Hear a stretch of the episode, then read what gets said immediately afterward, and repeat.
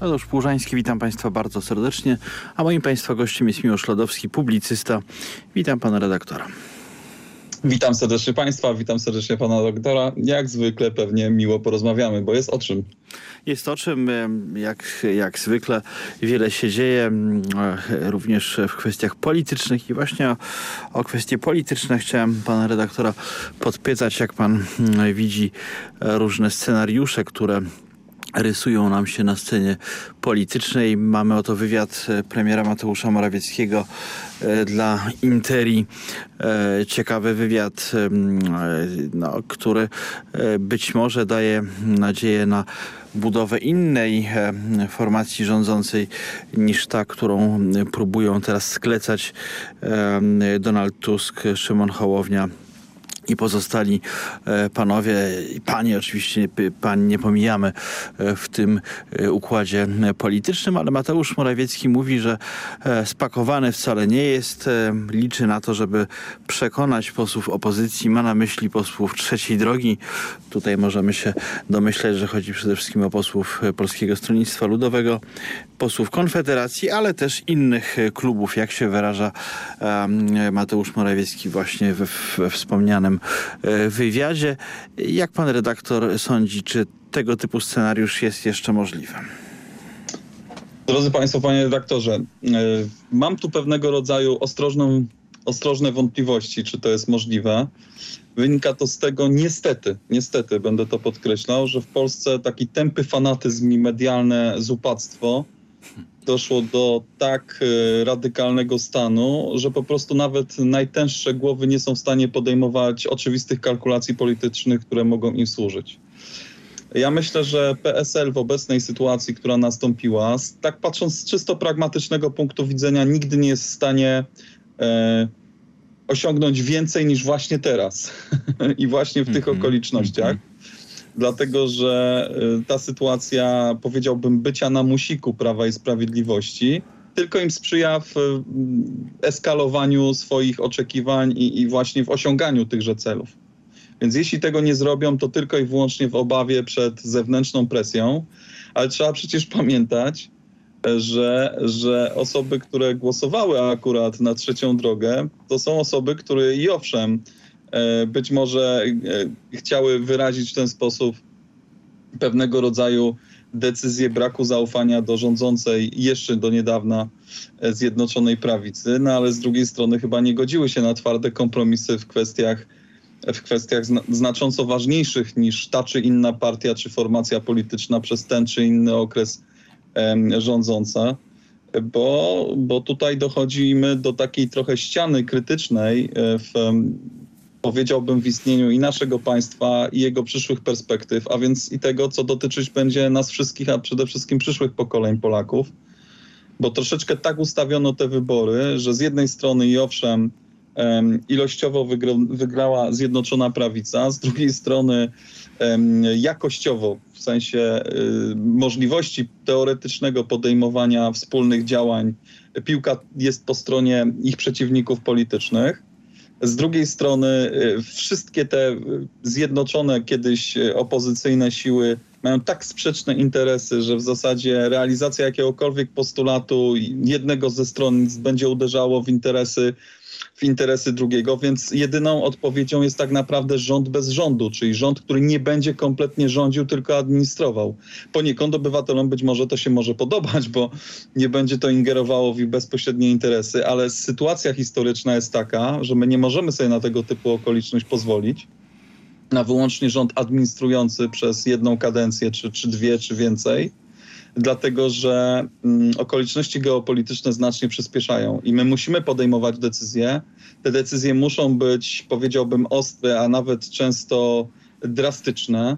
Musimy podejmować bardzo duże wyzwania i decyzje finansowe, bo od tego zależy tak naprawdę, czy ten rozpędzony pociąg, który sami wprowadziliśmy w tą prędkość, bo przecież Polacy ciężką pracą doprowadzili prędkość polskiej gospodarki do naprawdę imponujących rozmiarów, w końcu zacznie zbierać teraz właśnie, w tym momencie premię za naszą efektywność, za nasze poświęcenie, za nasze 30 lat charówki, czy po prostu zrezygnujemy z tego od tak, bo nam się nie podoba ta czy inna władza. To są nieprawdopodobne wyzwania i przyznam szczerze, tego typu kwadratura koła jest bardzo interesująca, co też widać mm, po tym elemencie negocjacyjnym, po tym jak rozmawiają ze sobą za pomocą mediów rozmaici politycy, eskalując swoje żądania, ale też wistując rozmaitymi rozwiązaniami i to, że tak naprawdę y, spośród tych słów, y, które można usłyszeć, mm, można wyłowić takie, że, że w zasadzie zaczynają być przestrzenie polityczne, a więc i przestrzenie odpowiedzialności, które są gorącym kartoflem. To znaczy będą resorty, y, których każdy będzie chciał unikać, bo bezpośrednio będzie wpływał na notowania. Może skończyć się tak, że w sytuacji, w której zjednoczona opozycja pójdzie razem, zacznie realizować ten program, to y, wszystkie pożytki z tego będzie konsumował tylko jeden podmiot, który będzie rządził jednym, mianowicie polskimi finansami. I to on będzie decydował, które z decyzji, do których się zobowiązali e, poszczególni koalicjanci, będą realizowane, a które nie. I, i czy będą realizowane w ogóle. No i tutaj ta wiodąca narracja może spowodować, że, że po prostu wszyscy inni zostaną zatopieni, a z drugiej strony nie pomoże to w zatopieniu głównej partii opozycyjnej, jeśli nią zostanie, stronnictwo Zjednoczonej Prawicy. Wręcz to wzmocni. Więc wszystkie cele polityczne zostaną przegrane przez e, potencjalnych e, uczestników tego stołu i tortu dzielonego e, politycznie. Także sytuacja jest taka, złapał kozak Tatarzyna, a Tatarzyn za łeb trzyma, e, mówiąc starym polskim przysłowiem.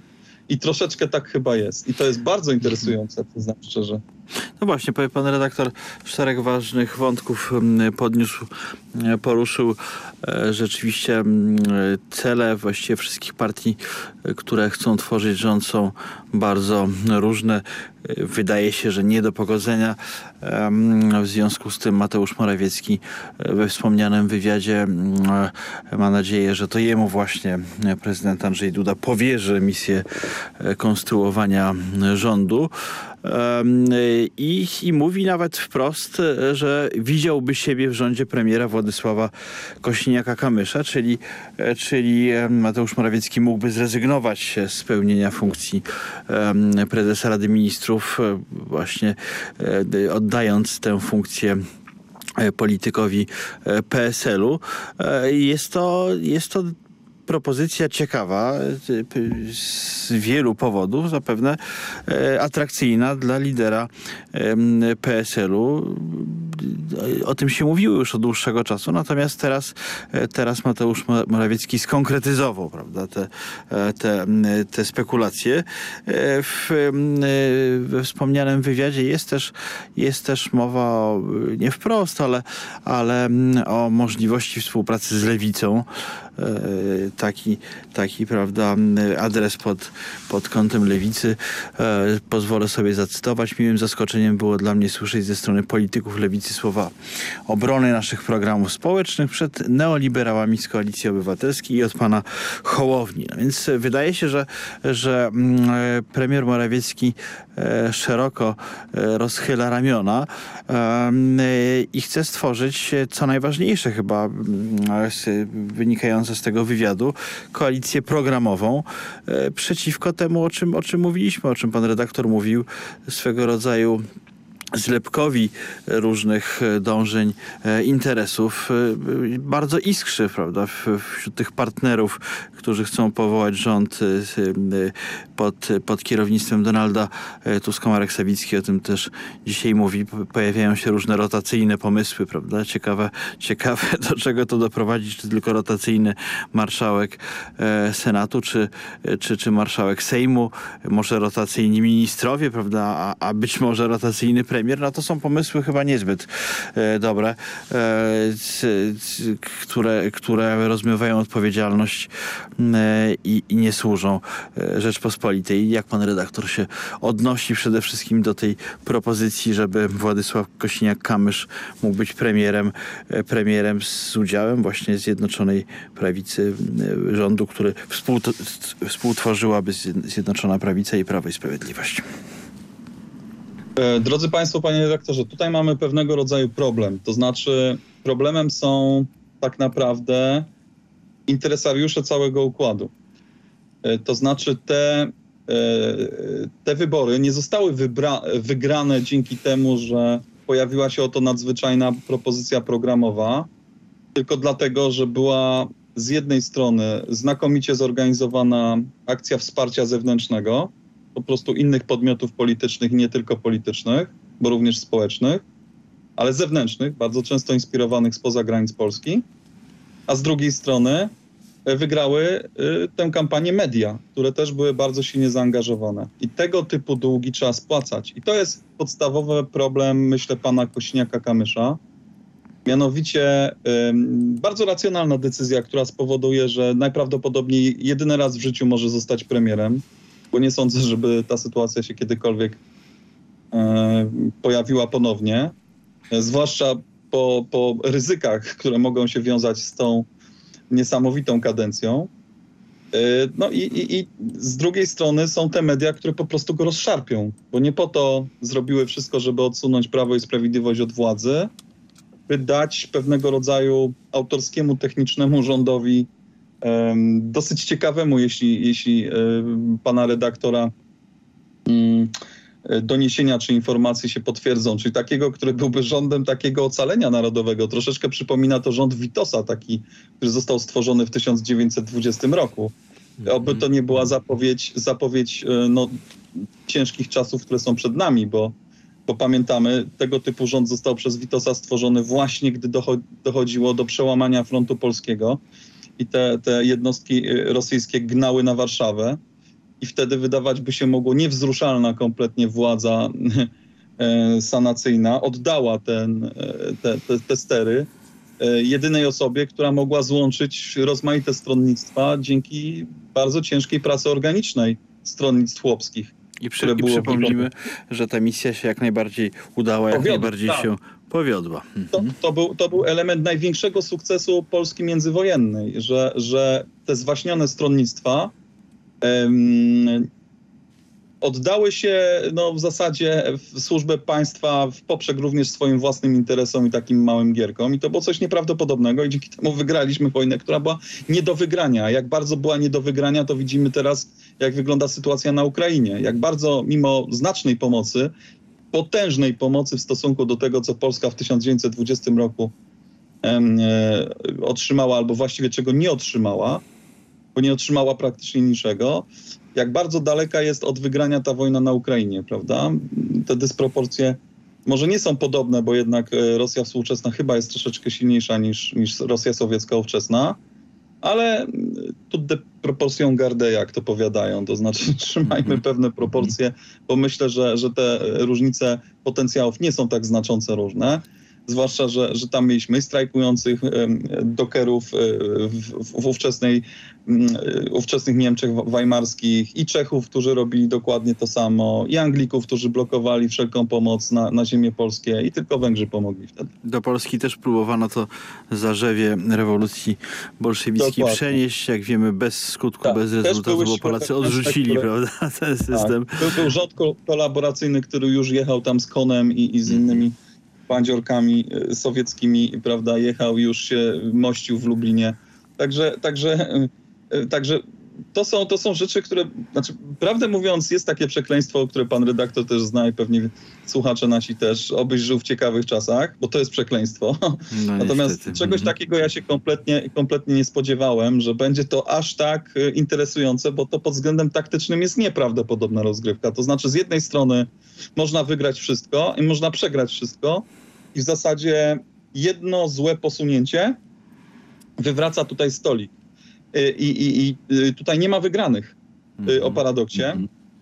I dlatego, dlatego pierwsza wypowiedź pana, pana Kaczyńskiego od razu po wynikach wyborów była chyba najlepszym podsumowaniem, podsumowaniem tego, co, co nadchodzi z tym, że jest jedna sprawa. No, no tak, prezes mówił o zwycięstwie. Przypomnijmy prawda, naszym słuchaczom, że Jarosław Kaczyński mówił o wygranej Prawa i Sprawiedliwości Zjednoczonej Prawicy, jednak e, raczej bez możliwości stworzenia rządu, prawda? ale, ale powiedział jeszcze jedną rzecz, mhm. teraz to będzie ciekawie.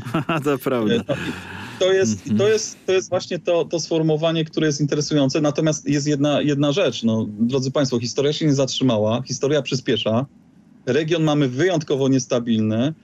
Na południe od, od regionu Zjednoczonej Europy zaczynają się dziać rzeczy straszne, prawda? To, co się dzieje w, w, w Palestynie, no to, to przyprawia nas o gęsią skórkę. A regularna to, wojna i to, i to, i to, to niestety taka, bez to, poszanowania praw człowieka. To już jest brutalność, która, którą znaliśmy do tej pory z obu stron. Widzimy, że to jest brutalność, której nawet nie widzieliśmy na bardzo brutalnej wojnie ukraińsko-rosyjskiej. To już przekracza po prostu granice czegokolwiek wyobrażalnego, prawda? Więc, więc, e, więc e, tu naprawdę zaczyna być nieciekawie. Zaraz zaczną się jakieś, e, znaczy już się zaczynają informacje, że Korea Północna wysyła amunicję Rosji, prawda? No to są to są, Rosja buduje gwałtownie, odbudowuje swój potencjał militarny i nie tylko militarny, bo również przemysłowy, dzięki pomocy takich cichych sojuszników którzy gdzieś tam e, obchodzą embargo i nie tylko cichych, bo, bo co głośniejsi, którzy do tej pory mówili, też podnoszą głos i to w samej Unii Europejskiej. Więc e, Unia Europejska, żeby ratować swoje centrum, próbuje się konsolidować też w trybie przyspieszonych prędkości, a to, jak podpowiada historia, zwykle kończy się potężnym kolapsem i jeszcze większymi problemami, bo nie dotyka istoty problemu, który, który wymaga reform, tylko właśnie buduje bypassy, stanu obecnego, więc to wszystko wygląda bardzo nieciekawie i Polska może być w oku cyklonu i mogła być w oku cyklonu, ale niestety polskie społeczeństwo wybrało inaczej. Y, no i teraz jest pytanie, czy politycy po prostu są w stanie stanąć na wysokości zadania po raz chyba pierwszy w, w dziejach III Rzeczpospolitej, bo to nie zdarzało się nam często, raczej właśnie te kłótnie wygrywały. Mhm. I czy są w stanie wymyślić wspólnie przy stole coś, co spowoduje, że jednak zbierzemy tę premię z naszego rozwoju i pewne sprawy się wydarzą, które zostały zaprogramowane, bo to nie jest tak, że wszystko, co planowało, e, planowała Zjednoczona Prawica, służyło tylko jej. No to były rzeczy, które działały jednak na elementy wspólnotowe. Wielkie inwestycje, które tutaj były planowane i, i były realizowane, nawet jeśli można do nich mieć dużo wątpliwości, to jednak były inwestycje budujące no, nasze przewagi konkurencyjne. I tu wiele można mówić o jakości tych rządów, e, które odchodzą. Wiele można mówić o, o powiedziałbym, ludziach, którzy bardzo często stoją za rozmaitymi decyzjami, ale Jak jednego nie można. Bywa. Mhm. Tak, bo to, to są zwykli ludzie, prawda? Mają swoje pokusy, natomiast jednego nie można powiedzieć, że po prostu wiele rzeczy, które się tutaj zdarza i są zaprogramowane, to są rzeczy, z których powinniśmy łatwo rezygnować, bo to po prostu spowoduje, że kto inny zje naszą premię.